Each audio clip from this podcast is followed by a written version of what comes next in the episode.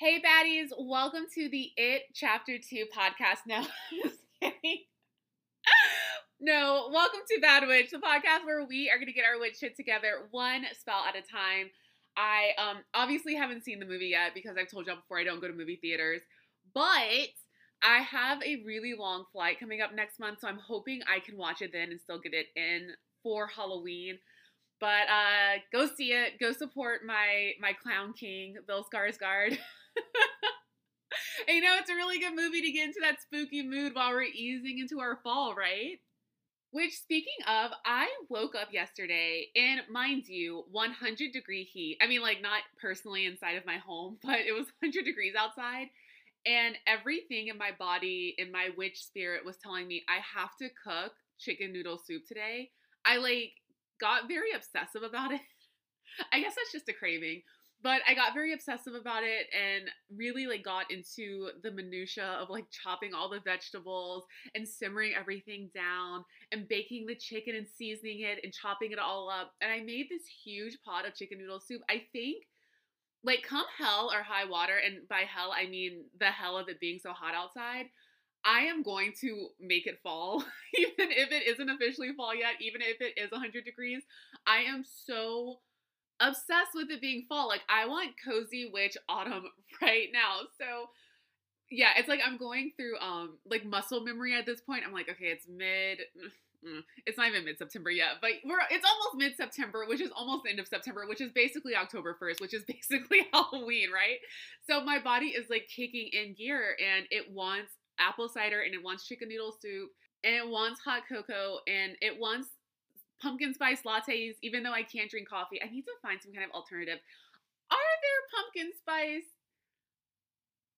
tea lattes? Let your witch know because um, I'm very allergic to coffee, but also like a little tempted to see if the allergy's still there or not. Don't don't do that. Don't play that game at home. It's one I will every so often. I'm like, what if I just take like one sip of coffee? What's the worst that can happen? Um the worst. The worst that can happen is the worst possibly outcome which is that i get extremely sick. Which speaking of so i made this huge vat of chicken noodle soup and i was like oh let me call my grandma and i will go bring her some. My grandma is 92 years old. She is iconic. She is a legend. Um she is very talkative and very intelligent still and so i feel so lucky and blessed to have my grandma that's still with me and also that she's 92 and she's so with it. It's crazy. So, anyway, I brought her the soup yesterday and we started talking about everything, travel and all this stuff. And then we eventually came around to what I am going to deem country witchcraft. now, as I've said before, um, even though I consider myself a hereditary witch because it is something that has definitely been in my bloodline, no one in my family will say they're a witch except for me. So I'm mostly like, I mean, they're I know they're witches. They do witchy things, which I'm about to tell you because of all the things that she shared with me. But then they'll be like, oh no, I mean, it's fine. Just just say you're Catholic. We know how that kind of lines up at times.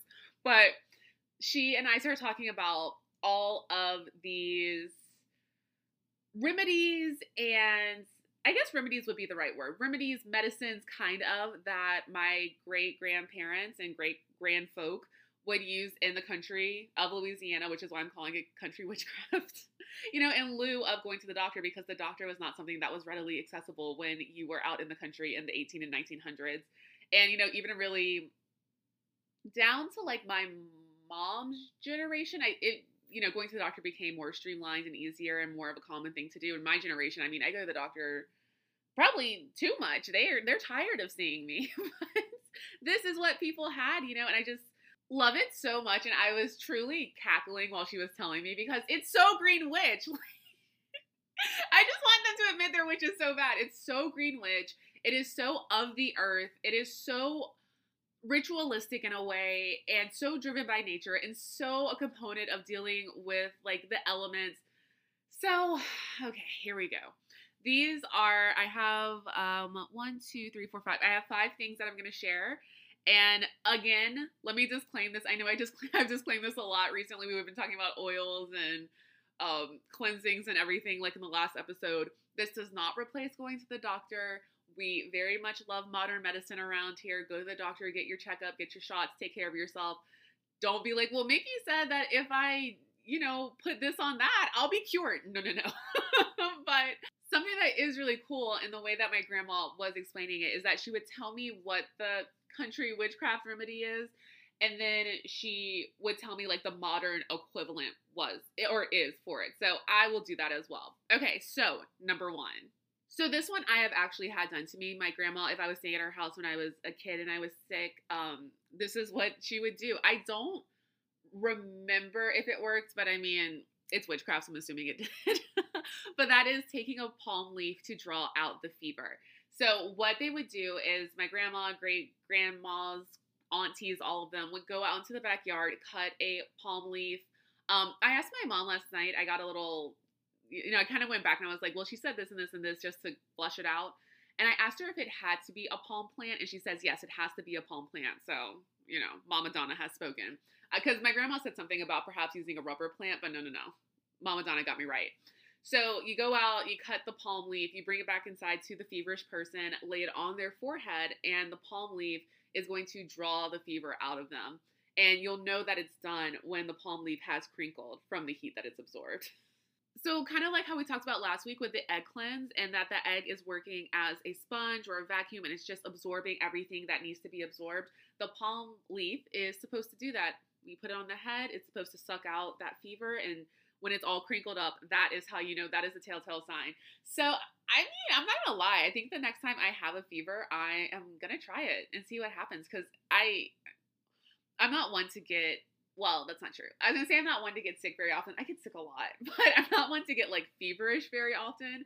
So I just can't remember when I did it as a kid what happened. You know, also because I was a sick kid and I was probably like, "What's going on?" But yeah, I'm gonna try it and just have some Aleve on hand just in case I need another fever reducer. But I'm very interested to see it because the way my grandma and my mom spoke about it, they were like, "Oh yeah, you just you know get the palm, put it on the head, bing, bam, done." Okay, so the next one is one that I also remember hearing talk of. I never had it done to me. I don't think, but I, it's something that I definitely remember, especially when my great grandparents were alive. They would you know, you would just hear things as a kid and they think you're not listening, but you're picking everything up. And even when they would switch to Creole, I'd be like, I know what they're saying. I got a sixth sense about this, which I do because, you know, I'm a witch. I know what's going on. I can feel the vibes of the situation. But this one is, let me read my notes so I can say it exactly right. Salt pork on the foot. So, this is specifically, I'm going to talk about other kinds of abrasions and wounds in a second, but this was specifically for if you injured the foot um, you would take a piece of salt pork, which is exactly what it sounds like. It is pork that has been cured in salt, and you would place it on the wound in the foot. And my grandmother said that you would bind it with leaves.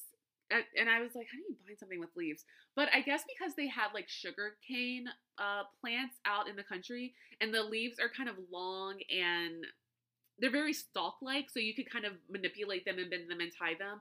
And the salt and the meat would listen. I don't know the exact processes, right? Because I'm getting this from my 92 year old grandma, and this is country witchcraft again. No one wrote anything down, but it was something about how the salt would kind of get in the wound, clear it out, you know, kind of clean it, and it would start to help it heal and close up. Which, if you think about it, you know, you always hear about people say like if you ever get a black eye, you're supposed to put tenderized. Is it tenderized meat? I might be making that part up, but you're supposed to take red meat and put it on, and it helps the swelling go down, and it helps the color not to come through so severely. Because I mean I've had a black eye before when I was in a, that car accident I talk about and I mean it was every gradient from blue to green to purple to black truly and I wish I would have thought about doing that but you know trauma so I it just didn't come to me. But you know we have that in modern I say modern times as if I'm talking about like the Middle Ages it was just like two, two within the last 200 years but uh, yeah, just like we say, put the red meat on the eye, and that helps. It was the same thing with the foot. You would put the salt pork on the foot, bind it, and it would start to work with it. So when I asked my mom about it when she was clarifying things for me, she said that my grandmother's youngest brother, who we called Junior, he had he was doing work outside, you know, as everyone did back then, and it was agricultural, and he somehow fell down a shaft and a nail went into his foot and so the old men that he was working with, they said, no, go and get salt pork right now. And they brought it to him. They placed it into the wounds. I mean, you're not like packing the wound, but you know, obviously it's going to brush, brush up against and go into a certain extent because the meat is flexible. And she said that my grandmother said that Junior said it was the worst pain he's ever had in his life. Like he was truly screaming but they put it on, they bound him, and then it healed, and there was no infection, which is what you're really trying to work against, especially in that time, because infection could be the difference between living and dying. I mean, even now, infections can be so incredibly dangerous, and they can travel so quickly, and you know they can really take people out. And so that something in that meat, that raw meat, and that salt, it was in there, and it was purifying, and it was cleaning, and it it held on like a I, I wanted to I asked her if it was like a suture, like, you know, kind of was closing the wound up. And she said, not really like a suture, but it just helped it to stay clean and to heal really quickly. And so he had no infection, and, you know, that's what they were hoping for. So salt pork on the wounds. You know, and actually, when I was a kid, I, sorry, this is, sorry if you're squeamish about medical stuff, by the way. Uh, sorry. Another, here's a trigger warning because I'm going to talk about the foot and a wound again, even though I've already talked about it. Um, when I was a kid, I stepped on a toothpick went into my foot. To this day, I don't know. I was just bouncing around, and a toothpick jammed into my foot. I had to go to the hospital and get it taken out. Um, but you know, if it would have been in Rougon, Louisiana, in the late 1800s, they would have just salt porked me up, and we would have, you know, just hoped for the best. And I think I really would have been okay. Um, but again, that is the difference between modern medicine, where they took me to the hospital and they cleaned me up with antiseptic and they put me on antibiotics so no infection would come. Well, they didn't have all those options. So, salt pork on the foot, a true oldie, but a goodie. Um, which one do I want to do? Now? I'm gonna put this one in the middle because I was literally howling when she told me this. I thought it was so funny, especially because I misunderstood her at first. And then we'll go to one that's a little more normal and calm, and then I'll end on the one that I think is the absolute coolest. So the next one is if you have a baby that is constipated, you use parsley to um, get rid of the constipation and to help them be able to go to the bathroom again. So this is what I thought she was telling me. I thought she said you took a piece of parsley because it's very thin and you know it's it's really soft. I thought she was ta- saying take the leaves off of the stem and just put it in the baby's mouth, like kind of. Oh, I don't want to. I don't want to say that because it's so gross. I was thinking of, you know, when people is it called dipping, where they take the tobacco and they put it in their between their lip and their gum. Hi, I'm from the south. Have I mentioned that? So I thought she meant like you would just kind of place it in the baby's gum, and you know, it would like release some oil and just like gently uh, let their system start to work again. No, no, no. I totally misunderstand it. So when I was going, I was at her house and I was taking notes, you know, writing everything down. I said, "Oh, mama, so you take the parsley and you like, you know, put it in the baby's cheek, or you like let them chew on a little bit, or add it to the bottle." And she was like, "No, you have to insert it in their bottom." And I was like, "What?" and that's what she was trying to tell me. She was trying to say, you know, you kind of, you take the leaves off, you clean it, and then it's like a suppository. And I just wasn't it wasn't lining up what she was saying to me. And when I talked to my mom, I was like, "Mom, my mom said that you use it like like a suppository." She was like, "Oh yeah, you know, it just." Uh, like there's oil there and it kind of just stimulates the tummy and allows them to go to the bathroom and you know it's kind of like our modern enema and that's what my grandma said it's like a modern enema but it is something that has to be placed if you will so i was screaming. I totally misunderstood what she was saying to me. But that, again, is some country witchcraft for you. That is what they were doing, you know, back in the day. Didn't have um, enemas or, um, you know, any kind of Miralax or anything to kind of get everything flowing. And that's what they found would work if you were having issues with constipation. And I guess especially in babies because the parsley is so um, it's so tiny and it's so gentle that it wasn't something that would cause pain. But just burst out laughing because I totally misunderstood. So again, not recommending that you try that at home. Um, it's definitely something that was an old school practice. And I'm not a mom, so I'm not going to tell you the best way to deal with your kids' tummy issues or anything else because I certainly don't know. I don't have the experience. Even though I am a I'm a pretty good auntie and godmother, I think. But I when there is tummy trouble, I'm like, "Oh, your your baby's having tummy trouble. Here you go." that's enough for me today. Um, but yeah, that's what they did. And I, you know, I also think wasn't that how temperature used to be taken for for little babies like in the bottom they would use the thermometer? I think so. I think so. I i'm going to go back and look it up after i'm done recording but i'm pretty sure. So you know just different time periods and different remedies but now i think they take children's temperatures.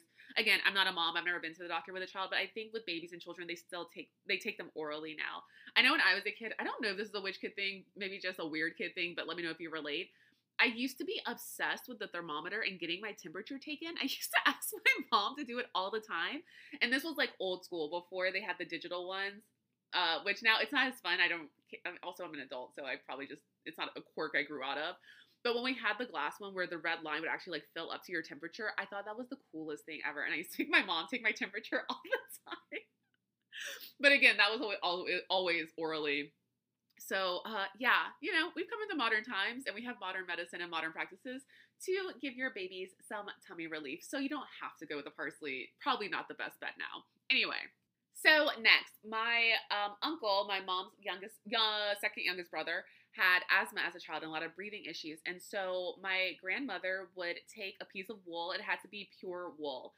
And uh, this is something that she didn't know of. This is something, again, that the country cousins told her about when he started having these issues, and you don't run off to the doctor. And uh, my grandpa also traveled a lot for work at certain periods in his career. So my grandma was home with six kids by herself. So even if she, you know, could get to the doctor, she would have to corral the other five. It was just too much commotion, as she would say.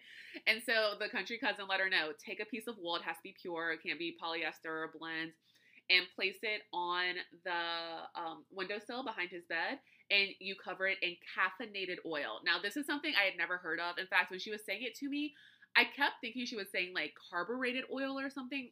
So had to go ask Mama Donna, and she said, no, no, it's caffeinated oil. And what it would do would open up the airways and it would help him breathe. I kind of likened it to a vaporizer where it like opens you up and helps you breathe but I also uh, looked it up because I was like, again, what the hell is caffeinated oil?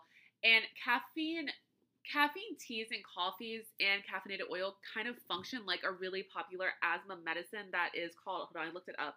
Um, it's called theophylline, and it just helps the ability to improve breathing function in people with asthma. So um, it's something that when I was looking it up, I can I've seen that like caffeinated tea and coffee is still kind of like a modern uh, last case res- last case resort. Last what's that saying? Last resort. I think it's just last resort. Um, using that and exposing someone that has asthma, so that can be like a quick last minute emergency fix before you can get them to their proper breathing treatment. But yeah, the caffeinated oil, that's how it functioned. It would open up the airways, and help them breathe.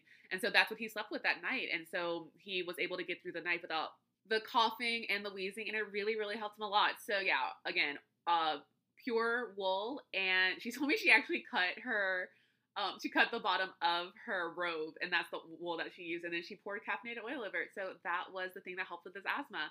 Okay, finally, this when she told me this, unlike the parsley where I actually understood what she was saying, I still was like, wait, what? Huh? So when she was more so a little girl, but you know, even a little bit older, and she would go to the country to visit family, and the kids would all be outside playing, and someone would fall, scrape their knee, cut themselves. However, they ended up with a wound that was bleeding. My great grandmother and or great great is that I'm saying that right? Great great grandmother would say, "Okay, go under the porch and get some spider webs and put it on the wound." Spider webs, cobwebs. You are hearing me correctly. Yes, our one of our favorite spooky things to put up in the house. You know, go get faux spider webs and put them all around for Halloween. That is what they would use.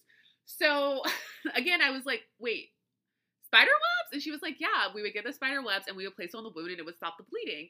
And again, you know, my grandma is 92, so she can't remember all the details of everything. But when I hooked it up with Mama Donna, this is what she told me. So the spider webs will help to coagulate the blood. Coagulate. There we go will help to um, stop the blood, help it to clot because spider webs are really rich in vitamin K, which is a natural coag- coagulant. That's such a hard word for me. So yeah, it will help to stop the blood. Also, it could be packed in a way that it was functioning as gauze. So, so it's stopping the bleeding. It's acting as gauze and you know not allowing any of the blood to like spread. And also, it was there's something in it that like helps to with the spread of infection so it would keep it clean. Now, this is when we're assuming that the spider webs are clean. They were again saying go and literally grab it from underneath the porch. So I don't know how clean that was. But um, it turns I was looking into it. It turns out it's something that has been used like way back into antiquity, where people would use it for gauze, and because they knew it was an anticoagulant. Is that the right word? Because they knew they could use it to coagulate. It's not anticoagulant. How many times can I say that word in one five minute span? Um, and they used it because it was something that could kind of keep away and drive away infection. So there you go. I, of course, would recommend. I mean, I wouldn't recommend using spider webs now unless you are out camping in a dire situation. Someone cuts themselves on something. And remember, for the foot, you need salt pork. but it is something that has been used, you know, for thousands of years, I would say. And it's something that may be available if you ever find yourself in need and it helps you stop bleeding at the very least, which is what we're going for. Just make sure that there's no spiders lingering on it, I would say. Uh, and, you know, thank the earth for the contribution because the spiders work on them and it's important to them and they are you know spiders and spider webs are so magical in their own capacity which we will talk about closer to halloween um, so we do need to be thankful that we were able to borrow from them something that they created that we kind of have to destroy in order to heal ourselves but yeah those are our five country witch remedies uh, very big green witch energy big healing witch energy everyone's still gonna pretend like they're not a witch but like we know what time it is right if you're literally using cobwebs to heal someone, then I think we can all safely say that that is some witch shit right there. Okay. So, um, let's do our Patreon shout outs and then we are going to talk about our topic for the week. I am so excited to talk about this, but I'm also really nervous. I've been putting this off forever, but we have Friday the 13th coming up this week and we have a full moon on Friday the 13th. So it is absolutely 100% time to do our episode all about the moon. She is our mom. She is 100% that bitch. We love her, we honor her, and we're going to talk all about her today. Also, I promise to not do a full rant about Friday the 13th because we have an entire episode, that is episode number 13, where we talk all about feminism and the patriarchy my favorite topics. And we talk about how special and sacred and goddess related and female and divine that the number 13 is and Friday the 13th is in itself. So I won't go off too hard about that. If you want to go back, again, that is episode number 13. It is called, I should know this. It is called Lucky number 13. Yes, I got it. So we're going to talk about that just a little bit this week, just to refresh ourselves on why Friday the 13th is so amazing and vibrant and important, especially for all this goddess energy that's going to come together with the moon and Friday the 13th. So I'm super excited about this episode. I'm also a little bit overwhelmed, but we are going to get through it. And I'm going to try really hard to make this a one part, all moon, everything episode. So let's do our Patreon shout outs. And we're going to be so ready to go. So, a very special extra thank you. Nope, switch those. A very extra special thank you to our Patreon baddies. You know, I appreciate it so much and you mean the world to me. So thank you to Crystal, Shannon, Maya, Aurora, Celine, Kristen, Adam, Bryn, Kara, Becca, Alicia, Nalling, Heidi, Mackenzie, Stephanie, Lena, Vanessa, Ashley, Sasha, Brandy, Taini, I still am not sure if I'm saying your name right. Please ping me if I'm not. Brett, Elizabeth, Courtney, Adele, Aaron, Carla, and Amanda. Thank you so much. You all are the best, and you all, outside of just Patreon, mean the world to me. I am so glad you're here. I'm so glad that you have found the podcast and it resonates with you. And we know we're doing all this together, and it is so much like this podcast. Not only is it so much fun, but it is like the absolute joy of my life. Oh, real quick, before we really get started, because once we get into the moon, there's no turning back. I taught myself Illustrator this past week because there was a bunch of merch designs that I wanted to do, and I am impatient and impulsive, and I can't just wait for help like a normal human being. so taught myself Illustrator, and so we have re- two really cool, I think, um, new designs in the merch store, which is a sweatshirt that's like collegiate style lettering that has the sun sign that you are on it. You don't have to pick that one if you are uh, Aquarius, but in your spirit you feel like a Scorpio, you get whatever you want, baby, if that's what you want to do. and I also have some witch witch teas, which I'm really excited about, and I kind of did on purpose for this Wednesday episode because on the front right no left hand side i think i don't know you're i'm like facing the t-shirt when i was working on it so i can't figure out which side it is i think it's left. It has our lunar lunar cycle on it all stretched out in a line like it is in the podcast logo and then on the back it has which witch are you so those episodes are are you a good witch or a bad witch where we talked about are you cosmic are you green are you kitchen are you sea are you elemental are you hereditary all of those so whatever witch that you are whichever one that you identify as or you feel more most akin to that is on the back of the shirt. So for me, I would get, you know, have my moon, my lunar uh, cycle on the front, and on the back, I would get either the Sea Witch shirt or um, the eclectic. I can never think of that word. The eclectic witch shirt. So if you want to go check those out, the merch link is down below. And since we were already talking about moons on our t-shirts, let's talk about the gorgeous mother goddess moon in our sky. Okay, so how does one begin to tackle talking about the moon?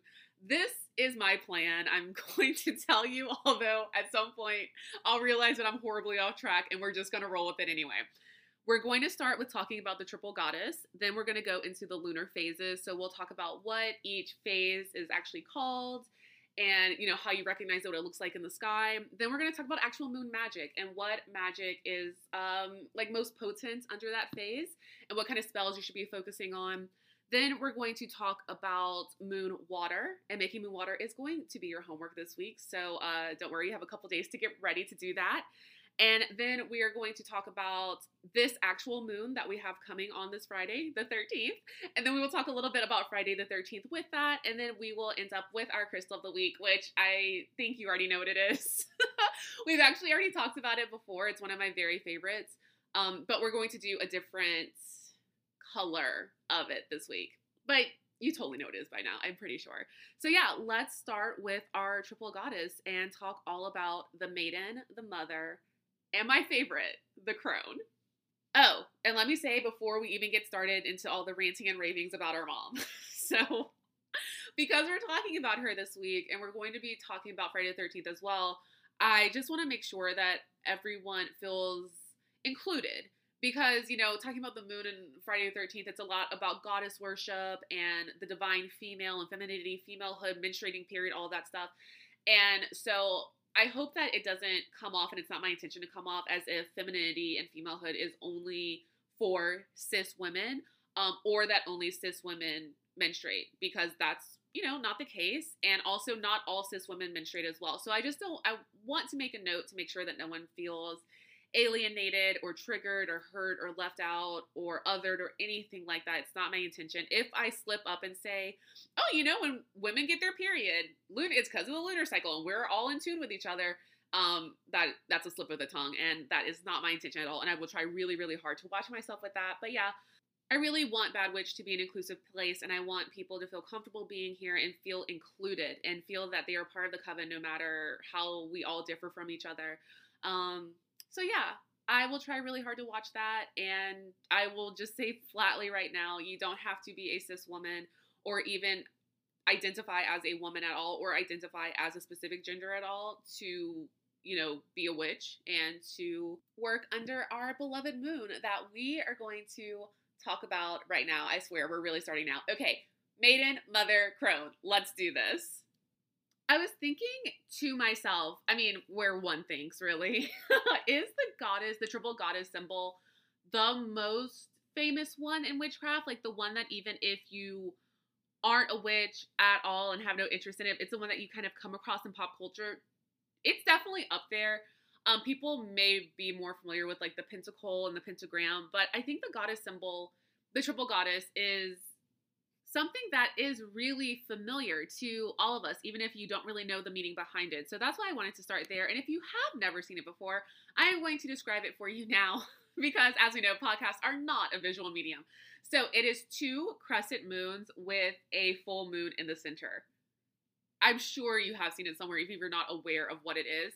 And it represents the waxing moon, the full moon, and the waning moon, which we will get into a little bit more in just a minute but also the waxing being the maiden, the full moon being the mother, and the waning.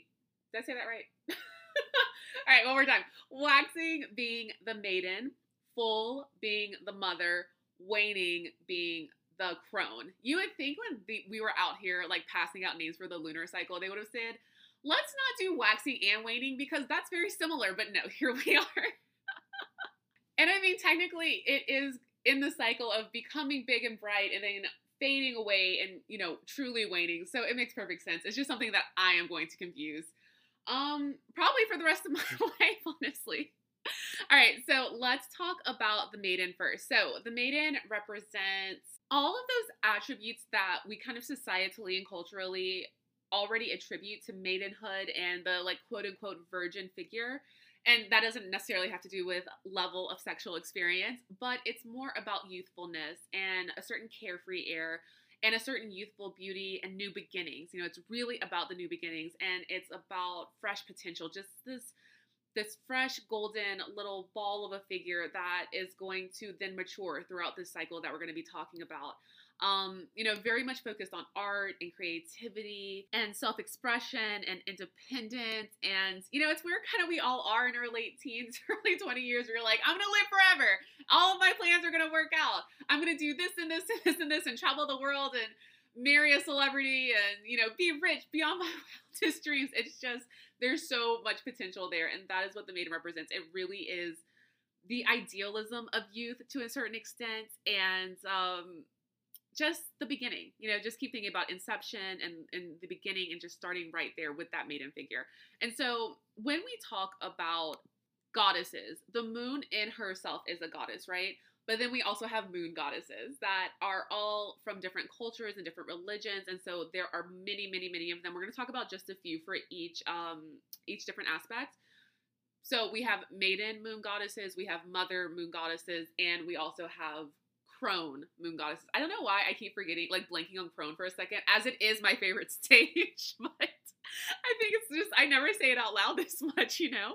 Anyway, so let's talk about some of our maiden goddesses. We have Artemis, who is a Greek goddess, and she is known as the eternal virgin goddess. She is the lady of the forest and hunting, and also of birth. We will obviously see birth and fertility coming up a lot over and over and over in this episode. Um, we also have Breed, who is one of our Celtic goddesses, and I'm pretty sure I'm saying her name correctly. I had a very, I think I said this before, but I had a very, very lovely Irish listener write into me and try to like school me on all the things I mispronounced. And I'm so thankful for that because Lord knows what I was saying in those uh, Wheel and Festival episodes. um, but she is very much associated with the stirrings of spring. And springtime, you know, that's going to come up again a lot with the maiden because that is the time of rebirth and that's the time that everything is springing to life for the first time. And that's when we get, you know, the baby chickies and the baby duckies, and everything is fresh and new, and it's starting to begin. Uh, we also have Diana, who is a Roman goddess, and she is associated with the crescent moon. There we go. And uh, also, again, with the hunt, just like Artemis. Um, she is also present for childbirth and women. So, again, something that's going to keep coming up. And we, of course, cannot talk about the moon without talking about Freya. Oh, I love her so much. I know I shouldn't play favorites with the goddesses. I love them and respect them all individually, but there are certain ones that just totally resonate with me, and Freya is one of them. So she is one of our Nordic goddesses, and with let you know, let's say it, fertility, spring, flowers, all those things that we're gonna see coming up with the maiden part. Um, but she is also about this certain boldness of youth, and also this flirtation and this this certain sexual energy that you just do contain in your youth. You know, it's just this certain vibration and, and really this this different kind of vitality when you're I mean, I still consider myself in the more youthful end, but you know, really in like your 20s when you're just killing it, you're just never gonna look better, feel better. You're gonna look back at pictures and be like, man, I was really killing it back then. That is kind of the energy that Freya conveys she is just incredibly powerful and moves with a certain boldness. And it's not just boldness in our beauty and intersexuality, but also in just the moves that we make. I personally call on Freya a lot. Anytime I am ready to make a move that calls for boldness, that calls for action, that calls for really putting myself out there and stepping with confidence. That is what Freya is so amazing for. I, I just could do a whole episode on her. but you know, it's not that time. We'll, we have other so many other amazing, brilliant goddesses to talk about.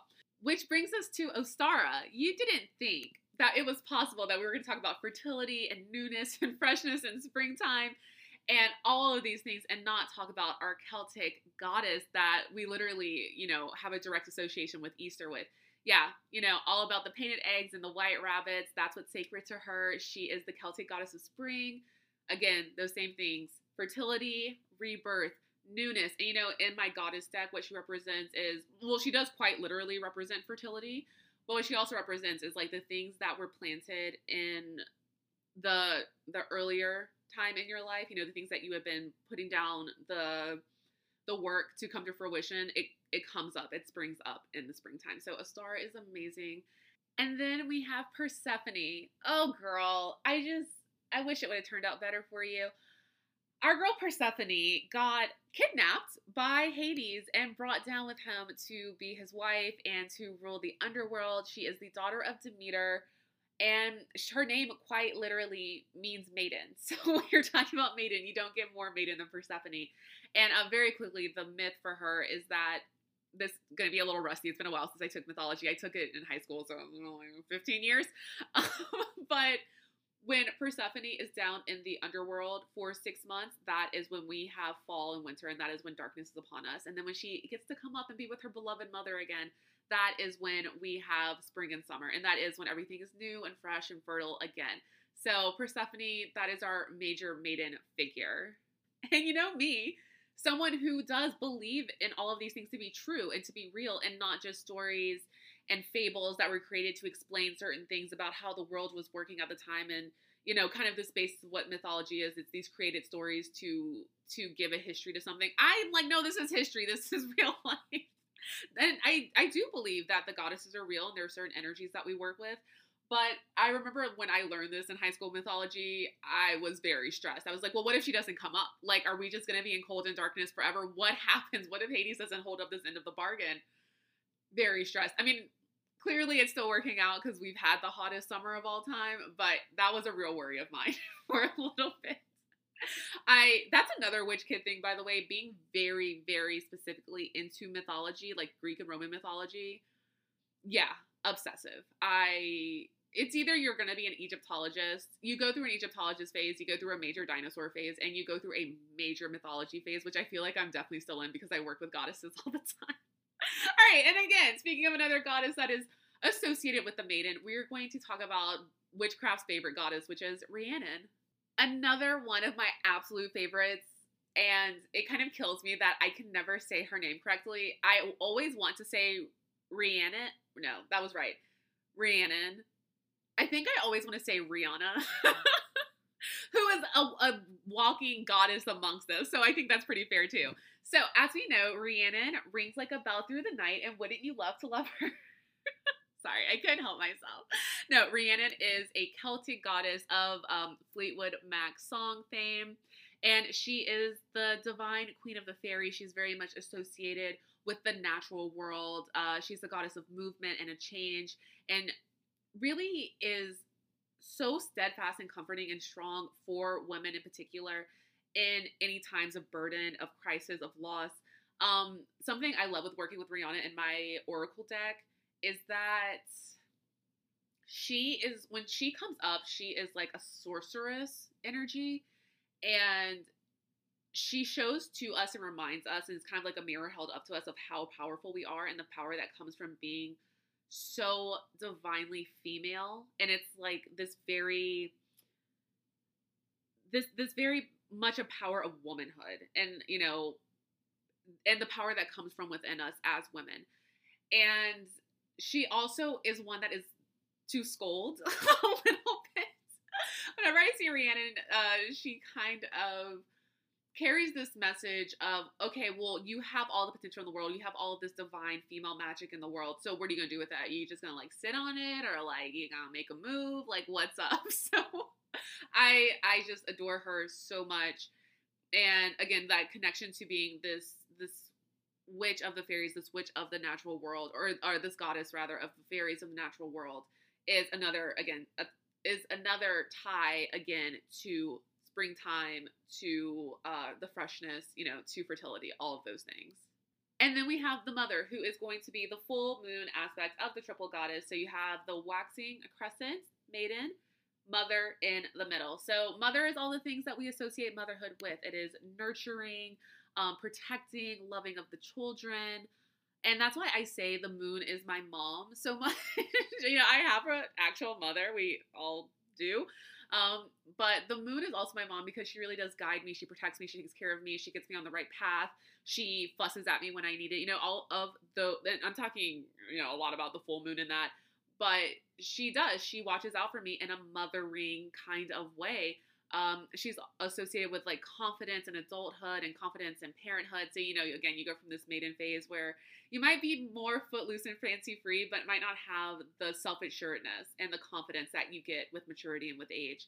Um, she represents fertility and procreation. We are going to always come back to that. Uh, the fullness and the robustness of life. It is like, because she is summertime, it is like the ripening of everything whether it be like the ripening of the world around us, the ripening of the womb, you know, the white the ripening of an idea, all of those things. She is about fulfillment, she is about stability, she is about power. The full moon is when we well, I say we, is when the moon is at its most powerful. But us under the full moon is when we were at our most powerful as well. Does that make sense? I hope so. Um, just pretty much all of the attributes you would think of with like a totally actualized and self-realized badass woman that is what the full moon is. It, we're just powerful and vibrant and the color associated with the full moon is red. You know red is a power color that's my power color for sure even though i'm like drifting away in water signs all over the place. Red is my power color. It is the color of blood and you know it's what gives us life. So it's just power. More, even though it is so nurturing and loving and protective, it is still about this power of the divine female. You know, of of our our womanhood. Again, I. Uh, I just love her. I just love her so much. And you know, the moon is also really responsible for holding us responsible and teaching us how to be responsible for ourselves and to understand that there are consequences to our actions. Like it's like the good sides of adulthood where you are this fully realized person and it's kind of the hard sides of adulthood too where you have to have self discipline and you have to have patience and you have to continue to grow up and you have to understand that you are not perfect and that you have a lot of work to do on yourself and doing that work is not easy but the moon holds us accountable for that and i just even though the mother so here's the thing, right? When we talk about mothers in society, we always want to frame them as like, oh, so sweet voice and like very nurturing and loving and meeting you at, at after school with a plate of cookies and a glass of lemonade. And I think we focus too much on kind of the softness of motherhood as opposed to the fierceness of motherhood. Like, who should you fear more than someone whose child you have messed with. You know what I mean? Like those mothers that will rip your throat out if you even look at their child the wrong way. The ones that can lift cars and uh, trucks off of their kids when those like freak accidents happen. And I, that's why I think it's so important to acknowledge the strength and the power of the mother aspect. And, you know, for me, someone that has chosen to never have children, I that's how I'm able to identify with it. Because I make these jokes, right? Where I'm like, the crone's my favorite. I'm ready to be an old lady. I want my tea. I want my knitting. I want my Golden Girls. I want my stories. I'm good. But I am in the phase. I yeah, I would say I'm in the. I am entering the phase of mother at this point, or I don't know. I feel like I am kind of straddling them, but I and I know I am mother of baddies. I will never, ever, ever take that for granted. but that is how I'm able to relate to it because I it has taught me to be very nurturing and loving and protective of the things that are important to me and and those that I see need that kind of care. But it also has emboldened me to be powerful and to walk in that power and to really move through life with a certain vibrance and a certain vitality because I know that I am capable of so much. And there is a fierceness to me.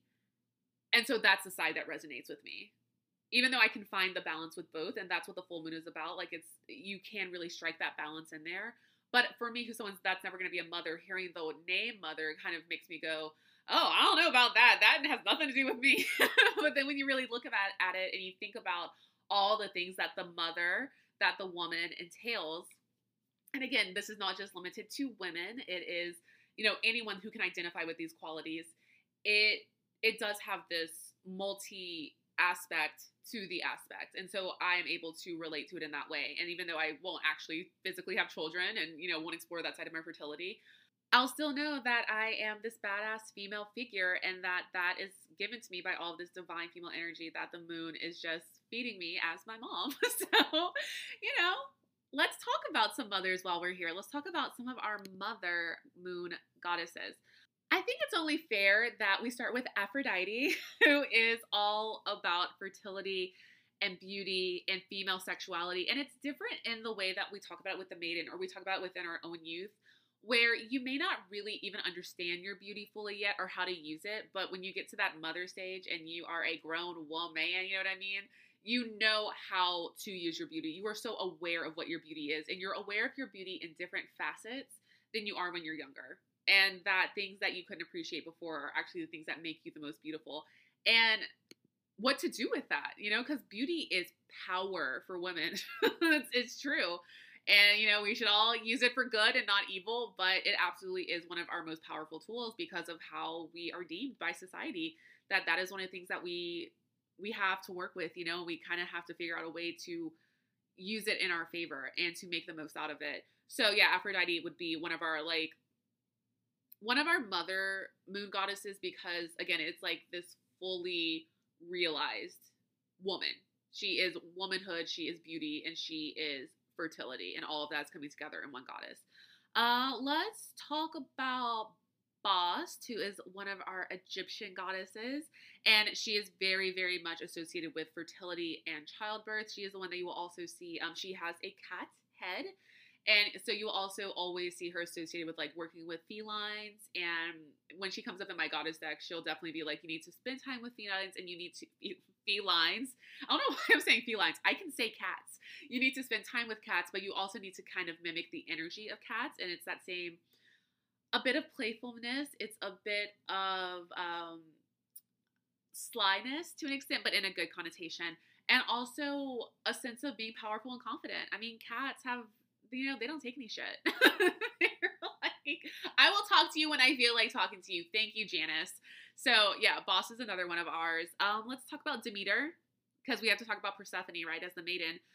Demeter is the mother goddess, and she is Persephone's mother, and she is the goddess of uh, grain and of the harvest to an extent. And she is the one that brings fertility to earth. You know, she brought Persephone into this world, and being able to bring Persephone up to her every six months is what bring six months is what brings our springtime and it's what brings our summer and that is when we are able to have this fertile time that will assure that we survive you know the fall and the winter to come we of course have to talk about gaia because there would be none of this without gaia you know she is mother earth herself she is the oldest echelon of gods and goddesses i believe because gaia in turn gave birth to the titans who gave birth to the greek gods Okay, yeah, I had to fact check that real quick and jump off and get back on.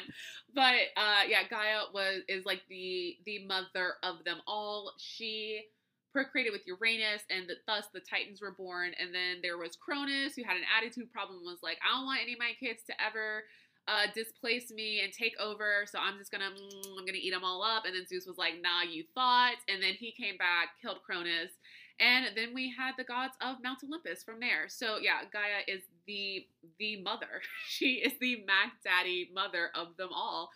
And she is our Mother Earth and she is like the personification of the earth itself. And then with Uranus, who is the god of the sky and the heavens and of the air, they married, they came together, they procreated, and then they created Oceanus, who is the water, essentially. So you have earth, air, water, and then fire comes along later, but we don't have time to dig into all of that mythology while we're here. Oh, and also Gaia gave birth to Uranus, that is her son husband. You know how the gods and goddesses got down. Um, but I mean that is another major figure of motherhood, of being the mother figure that she was able to like conceive and and birth this child on her own. So yes, we are we would be very remiss to not mention Gaia when we are talking about the mother goddesses. I know we already did Bast, but there are so many amazing Egyptian goddess mother goddesses and mother goddess figures. Um, let's do Hathor and Isis real quick because I work with both of them in my goddess deck, so I'm very familiar with them. Hathor is um, she was the goddess that would like welcome the dead into the next life. She was a sky goddess, and so her realm was like love and music and dance and say it with me, fertility. she was very much present with women for childbirth.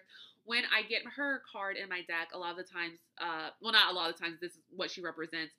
If people are asking about issues dealing with mothers and motherhood, she represents successful fertility, um, successful childbearing, or successful like acquisition of a child. I don't know if that's the right way to say it, but basically, if there's any kind of child custody or child adoption going on when she shows herself, it means yes, it will be successful and everything will fall into place the way you want it to. I don't know if acquisition is the right word. That's the first one that popped in my head.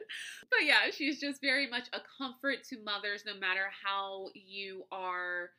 Uh, bringing the child into your life, whether it is by birth or whether it is by adoption or by custody or even um, you know, if you're entering a relationship with someone that has a child, all of those ways, she really watches over that. She's protective there. And she very much is like a patron of mothers. And then we have Isis, who in my deck represents past life and past love. Uh, she is a gosh, a goddess, gossip. I, she's not a gossip. She is.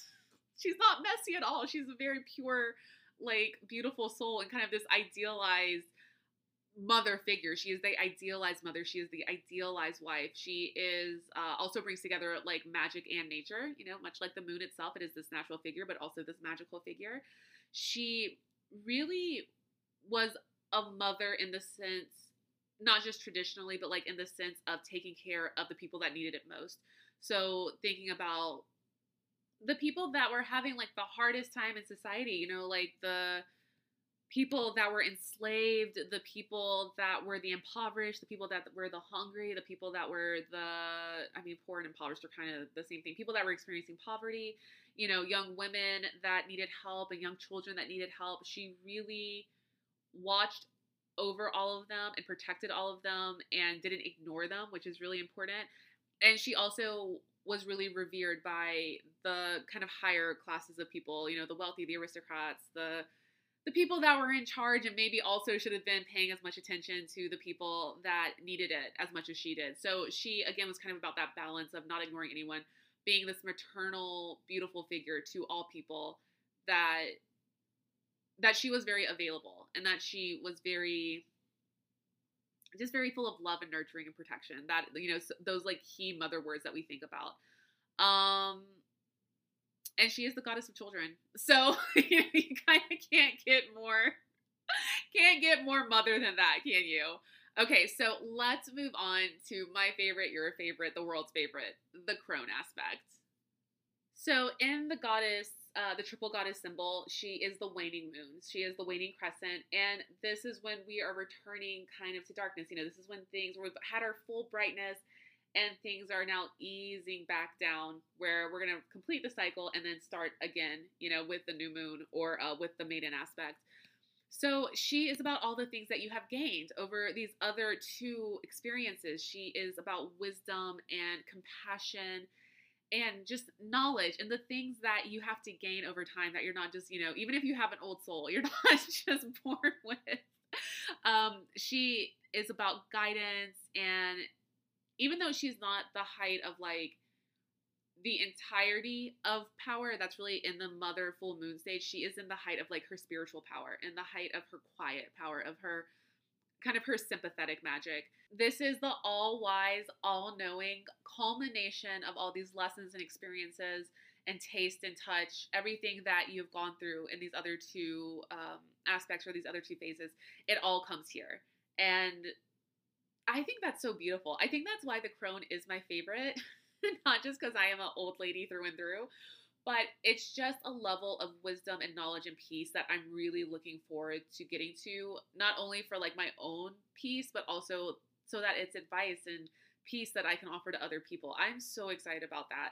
Um, other names that you might know the crone by is the wise woman, the witch, shout out, or the matriarch. Whenever you think, uh, whenever you hear or you yeah you think about the typical witch you know out in the woods or you hear like hansel and gretel or what's another now that I want to say them, of course, I can't think of any. But whenever you have those stories of like the witch who lives out there and you pass by her house and she's old and she has cats and her house is so creepy and crazy, it's that crone figure that they're referring to. But little did they know that she is still like brimming with her own kind of beauty and also all of this amazing knowledge that you want to soak up. And if you weren't so worried about judging her for being an old woman or an older woman who is solitary and perhaps living by herself and just on the outskirts of society, you would not fear her, but realize that she is just a fountain of everything that you would want to ever drink from. So, yeah, I got a real special place in my heart for the crone, as we know. Um, the color associated with the crone is black because, again, we are darkening down from the full brightness of the moon. And we're going to talk about that in just a second. Did I say that she's associated with the waning moon? Yeah, she is the waning crescent, just in case I didn't say it. Who knows what I'm saying at this point? you know what I was also thinking? People fear the crone, I think, in relation to that stage of of fertility that we've been talking about, because they don't really know what to do with a woman who is past being fertile. Like we understand the maiden because that is something that is attractive to us. It's youth, it's beauty, it's you know early fertility, and the mother because it is fertileness and that is something that's been produced and something that again we can really relate to. But then it's kind of this idea of like not knowing what to do with a woman who's quote unquote past her prime even though she is exactly in her prime because the power that comes at the crone stage is so evolved and it's so spectacular and that is when you can deal with you know if you want to destroy if you want to banish if you want to transform all of that stuff is in the crone aspect but i think the fear that comes with it is not just oh it's like an ugly old witch or the lady that lives out there and she's scary but it's the fear of we don't know what to do with women when we aren't sexualizing them and we, they aren't something that is like we see as again beauty viewing beauty being a tool or it being a weapon in certain cases. We don't know what to do when we are no no longer like able to see a woman as purely a beautiful or sexual being and she has to just be a person. You know what i mean? So i think that does that is where some of that fear towards the crone comes from and thus the stereotype of the crone being wicked or evil or wants to eat children or like put them in her cauldron and, and make them into a tasty stew or you know build the house made of candy so they'll come and eat off of it so she can trick them. I think it really is that fear or not even that fear but like people just don't know what to do with women once they're past childbearing age which is so crazy as if we stop being people when we aren't able to have children anymore. And again, not all women can have children. Not everyone that identifies as a woman will have children. And we are not our body parts. We're just, we're, so much more than just our reproductive organs. So yeah, I think that is where some of that fear comes from as well. And then a lot of mythology has obviously sprang up around that of witches will eat your children. as far as I know. No witches out here are like yeah, give me some of those Tastykake kids. No, not at all. We want to protect them and nurture them and mother them, and that doesn't end just because we all get older and wiser, you know? Yeah, I don't know. That just kind of popped in my head. Um, so let's talk about some crone goddesses. And here there is going to be mention of winter and of life and death because we are talking about coming into the end of the cycle. We've had our youth, we've had our motherhood time of, you know, being in that middle age and now we are coming into our old age and that is just life. Everyone you know is going to die and death is as part as much a part of the cycle as life is. That's just the way things are. And it's not just for us human beings it's for all the animals and the plants on the earth and at some point the earth itself is going to. Sorry is this way too morbid but you know, there really is a beauty in that as well because it is the completion of a cycle, and at the completion of something, then something can be reborn. So it is beautiful, even though it's something that it's hard for us to deal with. Um, but you will see that a lot with her because it is about the darkness, it's about the coldness to an extent, and because it is the quote unquote ending of the cycle, ending of life, there is she is more closely close, closely associated and more in tune and in touch with the spiritual world with the Akashic record, with with all of those things that start to open back up when we are getting into the end of the cycle. You know, they always say that people that are really good at seeing ghosts and spirits are like little kids and also animals, but little kids and also um old older people because even though they're in different parts of the cycle, they're either coming right from or getting back to the point of ending and starting, which is the same point. Does that make sense? I think so. So, uh, and also, you know, for kids, they're always they're you're when you're a baby or a toddler, you're not taught that something is real or not real. You just see what you see, and that's what you can be like. Oh no, I saw that. That there was a person, or I saw someone walk through a wall, or you know, whatever the case may be. But it is also that they're at the very beginning of the cycle, and old older people are at the very end of the cycle, and so that meeting point where death and life are right there, and they're kind of the same thing.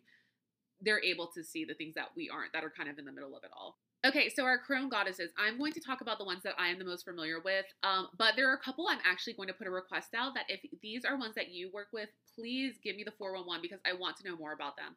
So one is, um, and if I'm saying this wrong, correct me absolutely. Baba Yaga. I think I might be, I don't know, I'm probably saying that wrong, but I have heard her name come up a lot just over the course of my lifetime and never have really looked that deeply into her or felt like I had the right resource. So if you do have a resource on her, I would love to learn more about her because that name really sticks out to me. Um also Hecate or Hecate, another one. I think it is pronounced both ways, but if I have that wrong, let me know. Do not be afraid to let me know. Um, because I know she is really considered one of the major crone goddesses. So I would love to, if anyone has a resource about her, throw that my way. Uh, the one I will talk about, who I absolutely adore. She is actually, let me look over. No, she Lakshmi is on my altar right now. But Kali is a Hindu goddess who is everything. So she is the goddess of destruction and also rebirth. And whenever I get her card, people freak out. They are so afraid of Kali. And I think even before I got into my witchcraft, you know, hardcore as an adult, and before I started reading my cards and everything, I was familiar with a lot of the Hindu uh, pantheon. Pantheon. Yeah, pantheon of gods and goddesses. And whenever I would hear the name Kali or I would see the uh, the imagery for her, I always was afraid. I was like, oh man, she looks like intense. And then when I started to really learn about her, there is so much beauty in that card. She is so, or, and, and there's so much beauty to her as a goddess. She is so powerful and the thing about it is, is that you have to have death and destruction to have new life, to have this new emergence, to have this new beginning.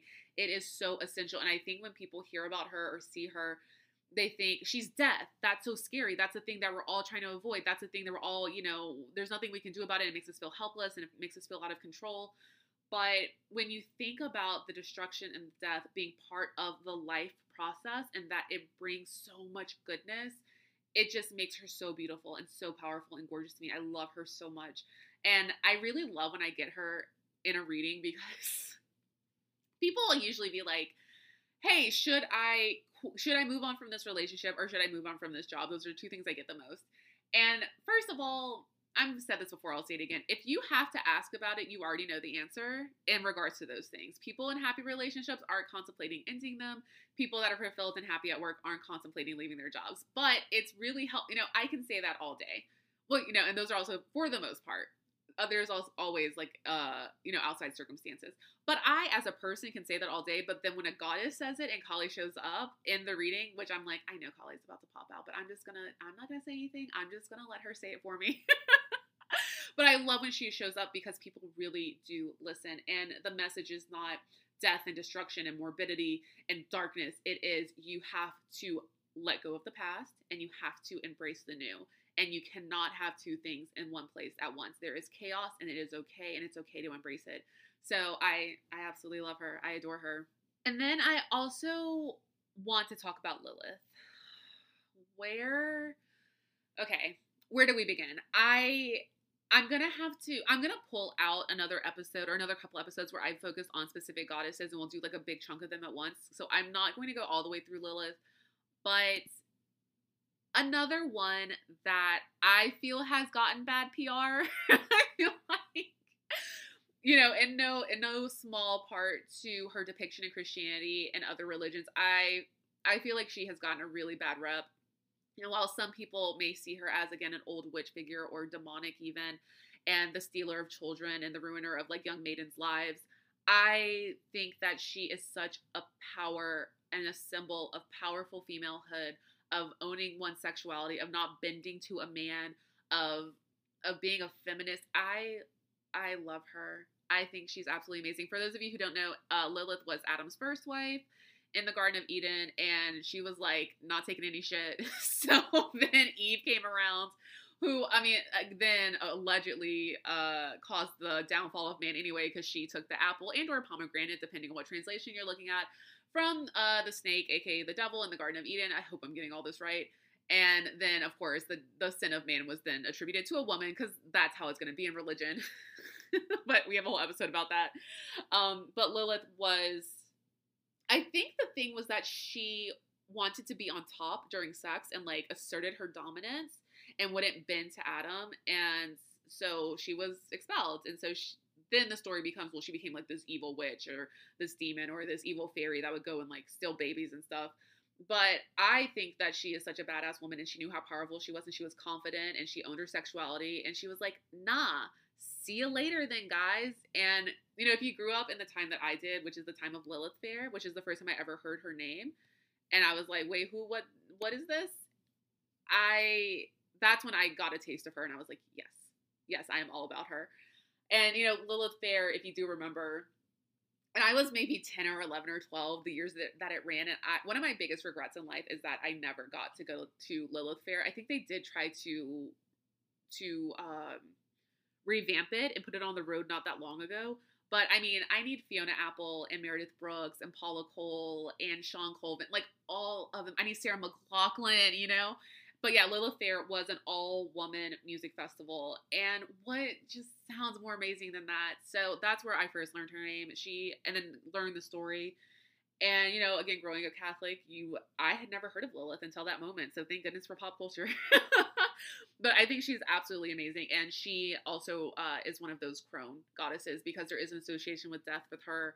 There is an association of being just this older, wiser, and also darker figure, but not dark in the way that we have talked about, where the connotation is evil, but dark in the way that the connotation is wizened, that it is older, that it is in a different stage of life, or she is in a different stage of life.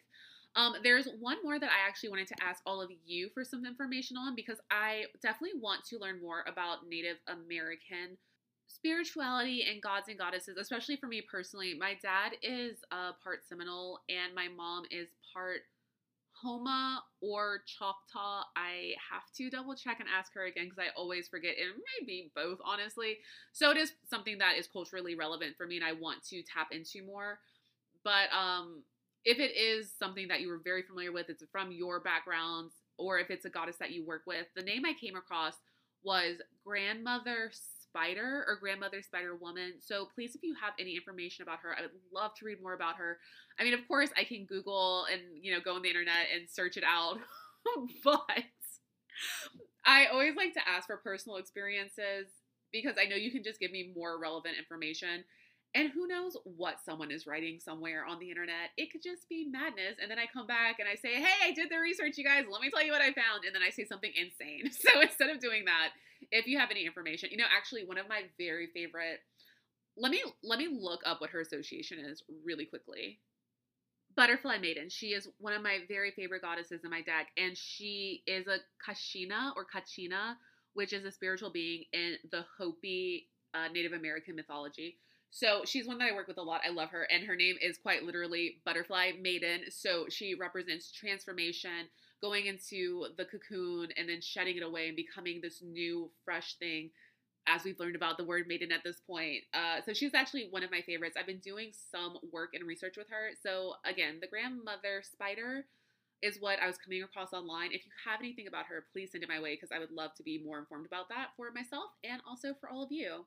Okay, so I didn't think that was to take uh 50 minutes or 40, 50 minutes but we have to talk about it. It's very important, especially because while we're talking about the moon, it's not just this big rock in the sky, right? We're actually talking about this life cycle of the moon. We are talking about from birth to maiden to mother to crone to death. So it's really important to go through the triple goddess and to talk about all those aspects because while we're talking about the lunar cycle, we're actually really talking about a life cycle. So let's get into that. There are eight phases in the lunar cycle. This is another time where I will just be describing them to you, but I will find a graphic. Well, it's like I have to find a graphic. I will put a graphic in the Facebook group as well.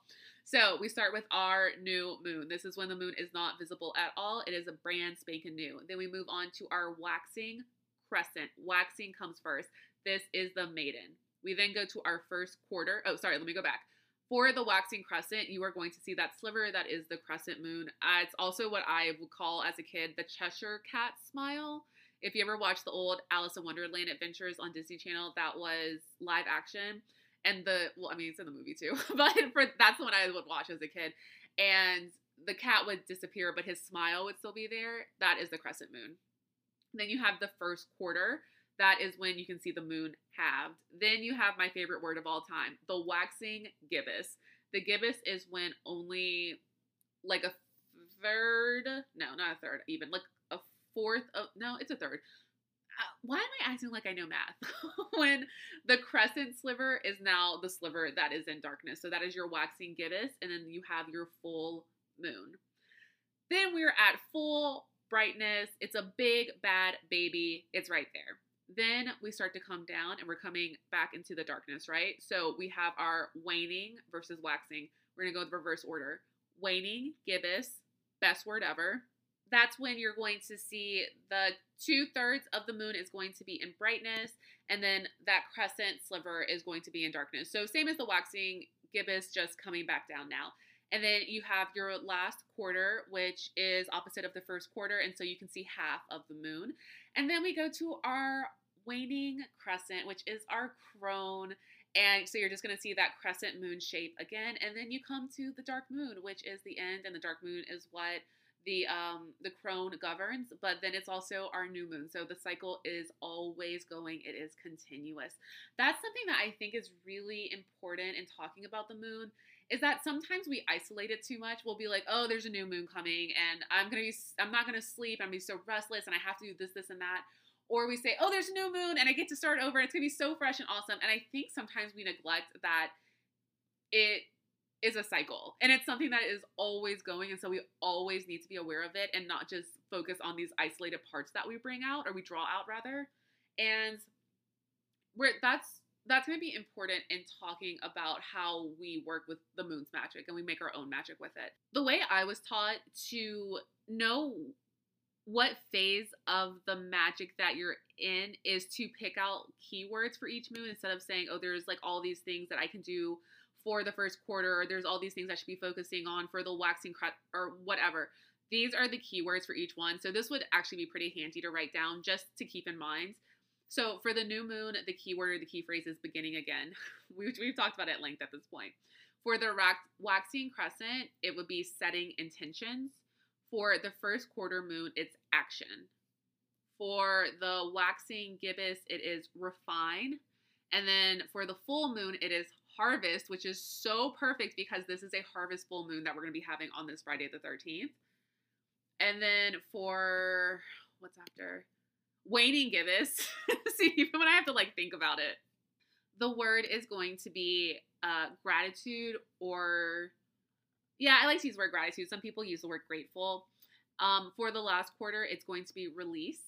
And then for the waning crescent, it's going to be surrender. And then you come back to your dark moon. And I sometimes the word I like to use for that is like banishment, which I know is kind of a scary word, but banishment in the cease of like in the the cease what?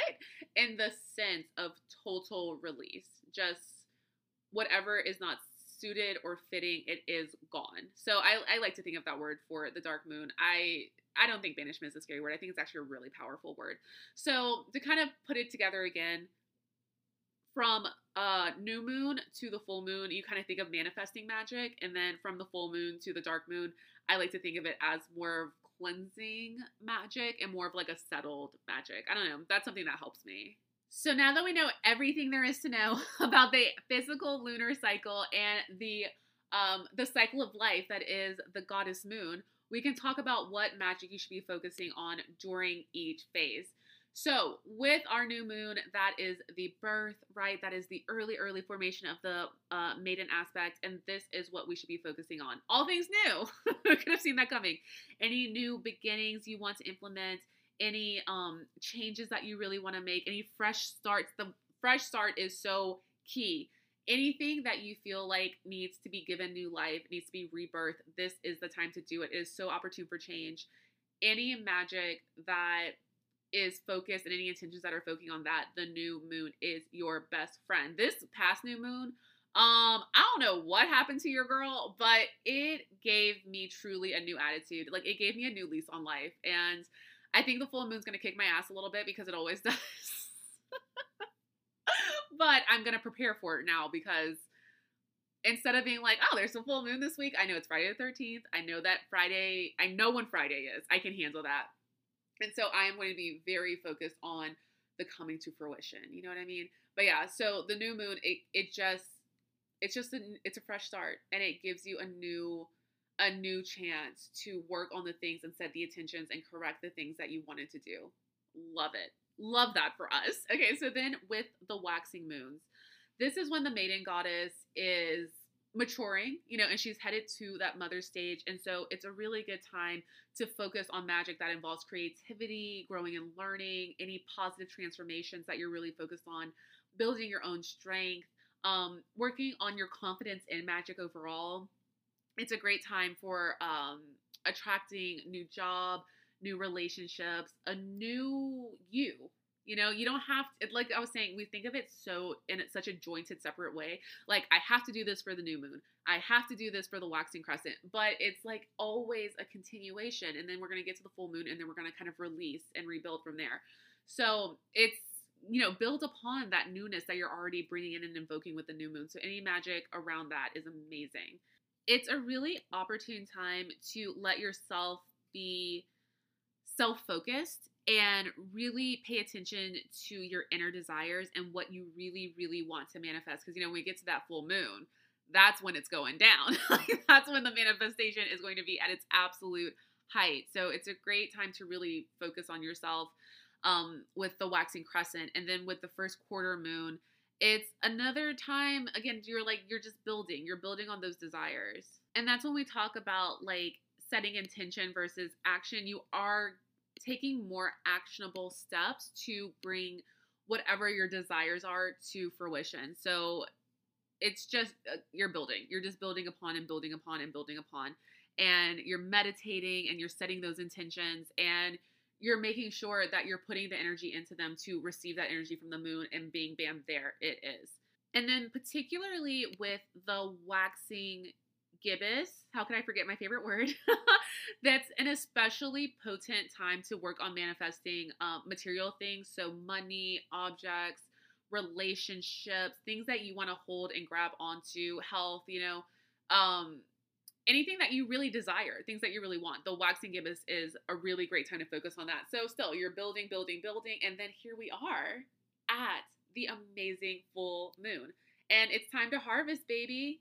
It's all about realizing those manifestations. It is about abundance. It's about your desires. It's about sexuality. It's about achievement. It's about protection. It's about, you know, releasing the old and bringing in the new and just embracing that intense light and that intense energy energy and that intense power because now the goddess has become the mother and she is lit up and she is everything she is just oh can you feel it can you feel the power right now i'm talking about it i know we're getting because it's tuesday right now so we're like easing up on the full moon getting here. And I swear I can feel that surge of energy. So it's like everything you want, everything you can ask for, it is there for the taking during the full moon. So focus that magic, light those candles, charge those crystals, make your moon water. We're going to talk about that in just a second.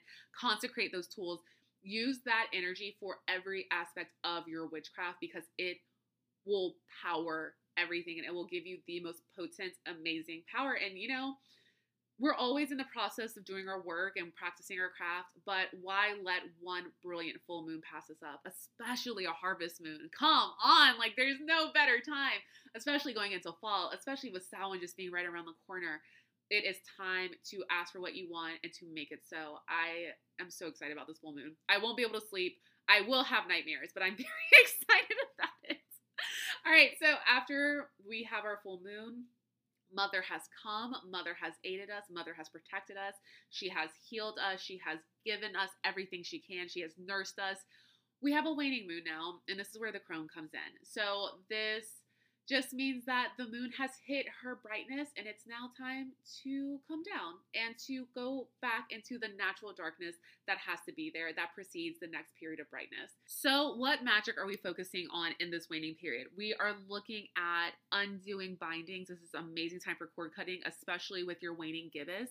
That is going to be right after the full moon. Um, for shedding old pa- patterns, for releasing, for cleansing. That's why I said it's kind of like cleansing magic for clearing away, letting go, removing, banishing. You know, that's why I said we're just gonna banish stuff out. Um, because we put all this man, we've done all this manifesting magic right up to this point, and we have manifested, and now we have to clean house a little bit.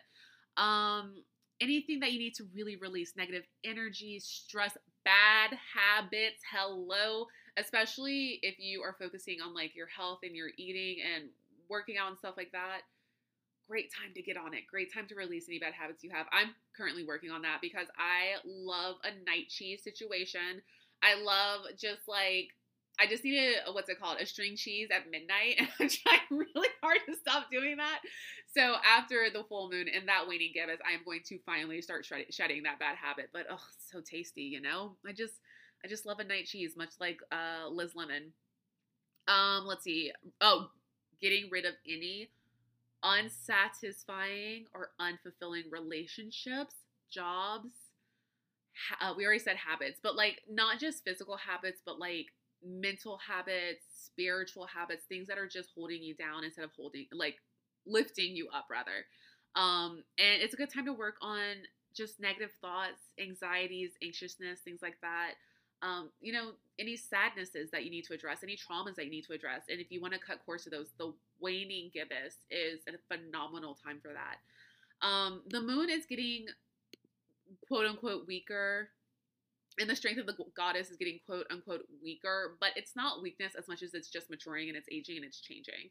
So embrace the wisdom of that period, embrace the lessons, embrace the knowledge because it's so there for you. And it really will, even though the light is coming down, it will illuminate illuminate yeah it will illuminate for you the things that you do need to let go of and the things that do need to be shed and the things that do need to be cut and banished away so that when you come back to the dark moon and it's time for that new beginning again you're beginning even greater than in the last cycle. Um, so with yeah again with the waning gibbous really look at cord cuttings. That's a great time for cord cuttings. It's a great time to just start banishing away with the um, last quarter moon. That's the one where it's in the half. It is a great time to really look at your impulses and what kind of things you are impulsive about or what kind of impulsive decisions you've allowed yourself to make and cut your ties to those impulses because uh, those definitely fall under bad habits for sure. I'm speaking as an extremely impulsive person where sometimes it's a good kind of impulsiveness. And I teach myself Illustrator in one day because I have to complete this creative thing. And sometimes it's I buy a plane ticket to uh, Greece with no plan, no hotels contacted, no clothes. You know, sometimes impulsiveness isn't the best. it's really, and if you use that third quarter or that last quarter to really look at it and see what it's illuminating still, you can find out what kind of impulses are good for you and which probably need to be swept away with everything else. And then with the waning crescent, our uh, final aspect, the crone aspect, it's time to correct mistakes. It's time to work on mending anything that you need to correct. It's time to look at spells that perhaps didn't go the way you needed them to, or put out a vibe, or put out a that had repercussions that you perhaps didn't intend and work on correcting that. And it is, again, a time to release. You have to release and you have to relax into it and you have to banish because not everything that is meant for us is meant to stay forever. And a lot of things just aren't meant for us, period. You know, we've talked about that a lot. And we find ourselves very much wanting to hold on to things, even though we know better in our intuition. And so, while the crone is giving us all of this wisdom and all this insight and all of this knowledge, and we are soaking it up and growing in our own wisdom ourselves under her tutelage, why don't we just release that stuff? And then we can find relief and we can relax and we can prepare ourselves for the next cycle. So even though again the crone kind of gets a bad rap and she's kind of maybe that's why I like her because she's a little bit of the underdog in the situation because it's either death and darkness or it's like oh nothing that exciting happens and we're just trying to get to the new moon but she gives us so much knowledge and she helps us to become our best selves and our best witches. So don't neglect that waning moon cycle because it's just as important as the crescent moon cycle it's just as important as the full moon and it's just as important as the new moon because without the waning cycle and the come down we couldn't go back up. So I love the crone and you know, in her honor, after I finish recording, I'm gonna go watch Golden Girls. Get ready for the crone section of my life. um, so then when you complete the cycle, the new moon and the dark moon are like one and the same. Just at when we're talking about the beginning of it, we call it the new moon. When we're talking about the end where the waning comes back down, we back down, we call it the dark moon. And this is a time to wholeheartedly, let's use the word again, banish negative energies from our life. Goodbye. Much like Lilith was like, you know what, this Garden of Eden thing isn't really working for me. Peace out. Catch you on the other side. That is how we need to treat anything that's negative, that's not serving us, that's not working for us, fulfilling us, making us happy. You've got to banish that out, and the dark moon is a great time to do that because you're banishing and then you're doing what? You're starting fresh and you're starting anew. So, I, like I said, I associate the word uh, I associate the dark moon with the word banish. But to me, that's not a negative thing. It's not a heavy thing. It's a really fruitful, wonderful thing to do because it brings us so much goodness right after that. So that is the moon magic. We are almost there. I don't know why I thought this episode would be short. well, not short. I thought it was going to be an hour, which is short for us. I, uh, according to whom? According to me. Uh, okay, so moon water is going to be your homework this week. And let me interject real fast. If you have not done your egg homework from last week, your egg cleanse, that is okay. I have not have time to do mine either because I told you this new moon came in like nothing I've ever experienced and I've gotten insanely busy, which is still not an excuse. But if you haven't done it yet, I haven't done it either. The thread is up in the Facebook group if you want to post it there. I am going to absolutely do mine this week uh, because there's a full moon coming and I don't want to bring those energies into the full moon you know, even though we're still in the waxing period, I just I don't want to bring that into it. I want it to be as pure as possible. So, speaking of your homework this week, moon water. What is moon water? It is extremely easy to make if you want to do it the most basic way, which bad witches, that's how we want to do it.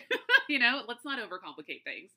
You simply are going to take water, you are going to put it i like to put it into a mason jar so i can seal it because i uh, don't like critters and critters love to find their way into your water and you want to be able to drink it for some of us.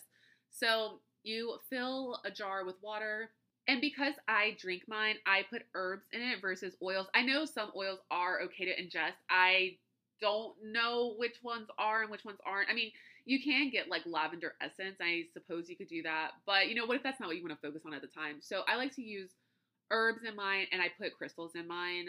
Uh, the best way to go is with a moonstone, but it depends on what you want to manifest for yourself. Sometimes, if I'm really focused on abundance and career stuff, I mean, that's what I'm always focused on, but I will put citrine in, I will put jade in, I will put malachite in. Um, and if I'm really focused on love, I am going to go with as many rose quartz as I can find, but also probably a bloodstone because you know you want to think about the vitality and the power in the blood and the heart beating and all of those things. So it really is about what you're focused on. It can be herbs, it can be oils, it can be crystals. Hell, if you want to put glitter in it, do that. Just don't drink it. I think for mine this time, I'm going to do mint because I'm really focused on good luck and prosperity and healing and luck with career, but also luck with love because have I told y'all about how my dating experiment is going? as Dorinda would say, not well, bitch. Um, but that's okay. We're gonna turn it around with our moon water, and I think I'm also gonna do basil because basil is such a great protector. And you know, going into the fall season and going into Samhain, I just want to make sure that I'm putting as much protection around myself and my craft as possible because veils are going to start thinning and portals are going to start opening. And we want to make sure that we're only dealing and always dealing with the most positive energy for us.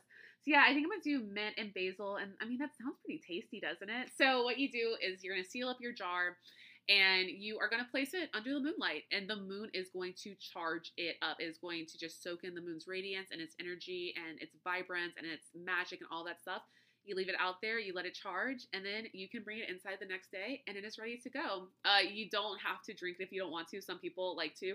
Now, listen, I'm not going to be like chug it down, you know, space it out. But if you're setting into, oh, and that's another thing. Did I already say this? I'm talking so much. Well, I mean, it's a podcast, that's okay.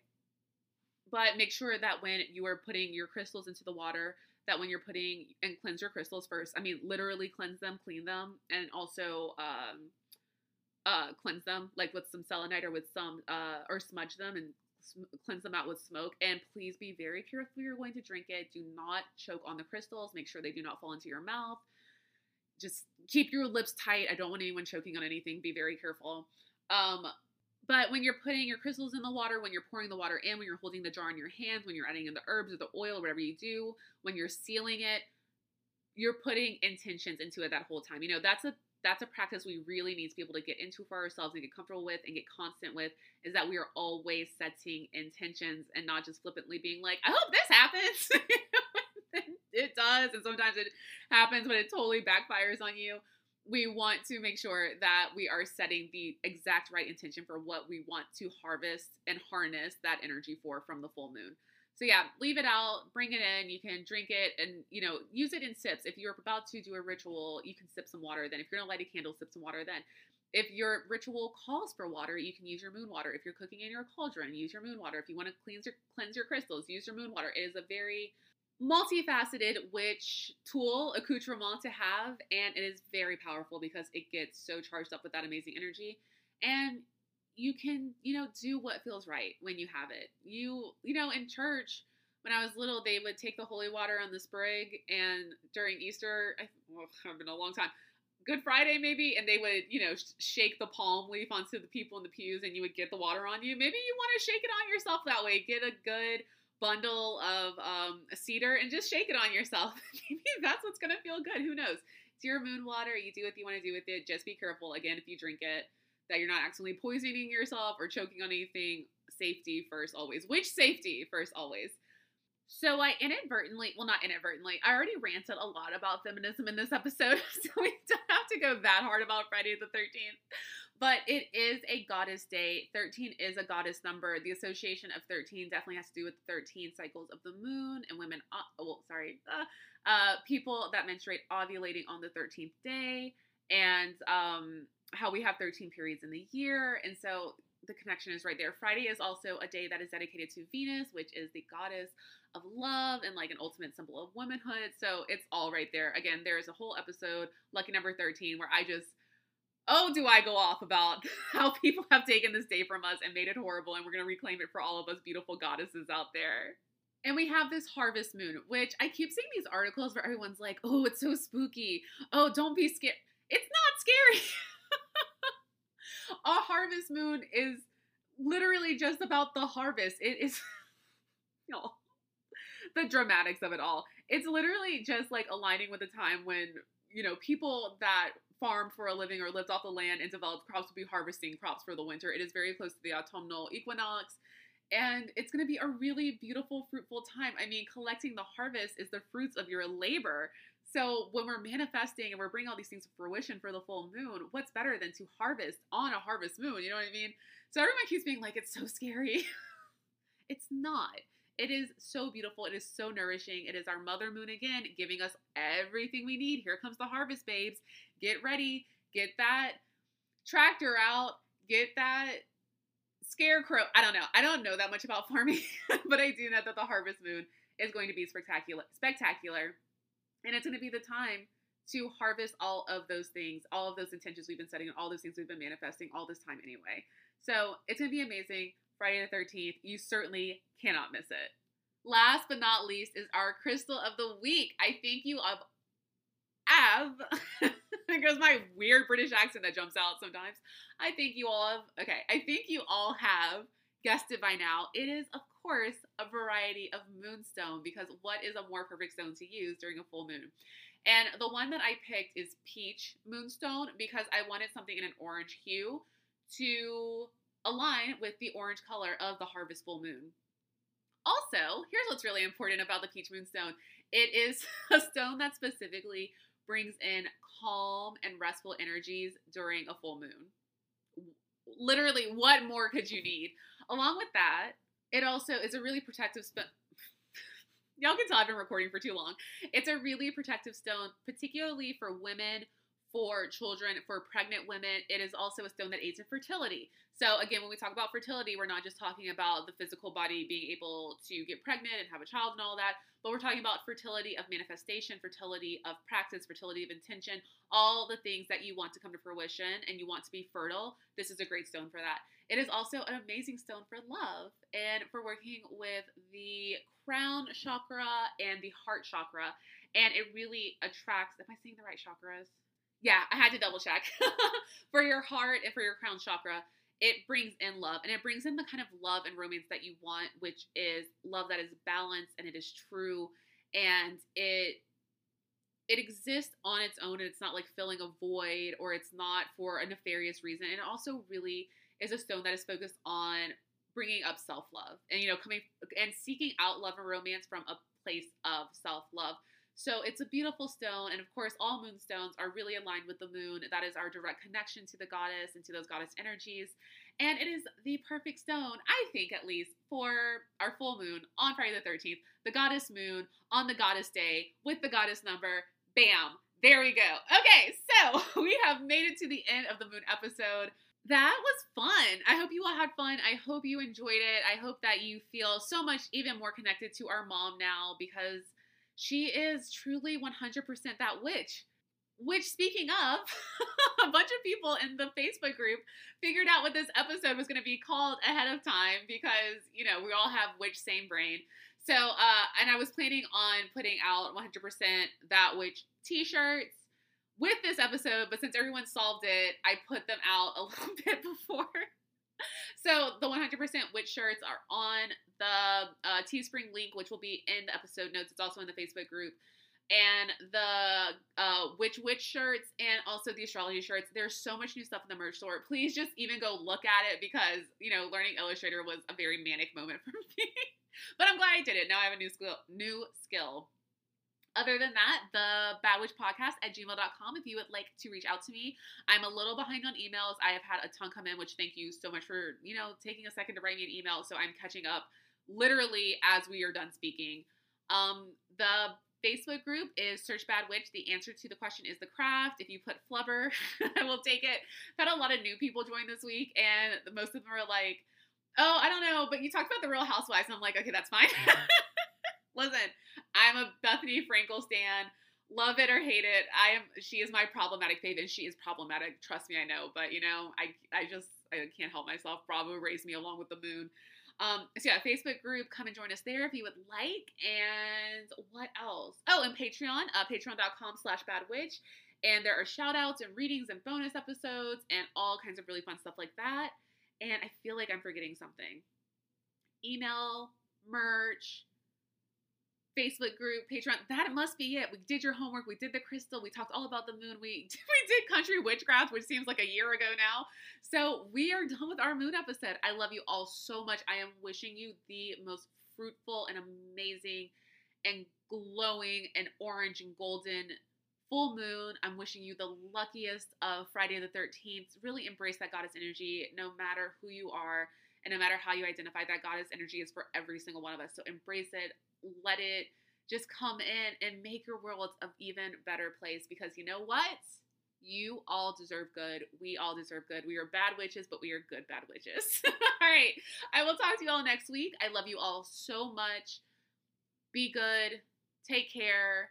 Don't choke on your moon water. Until next week, blessed be my loves and goodbye.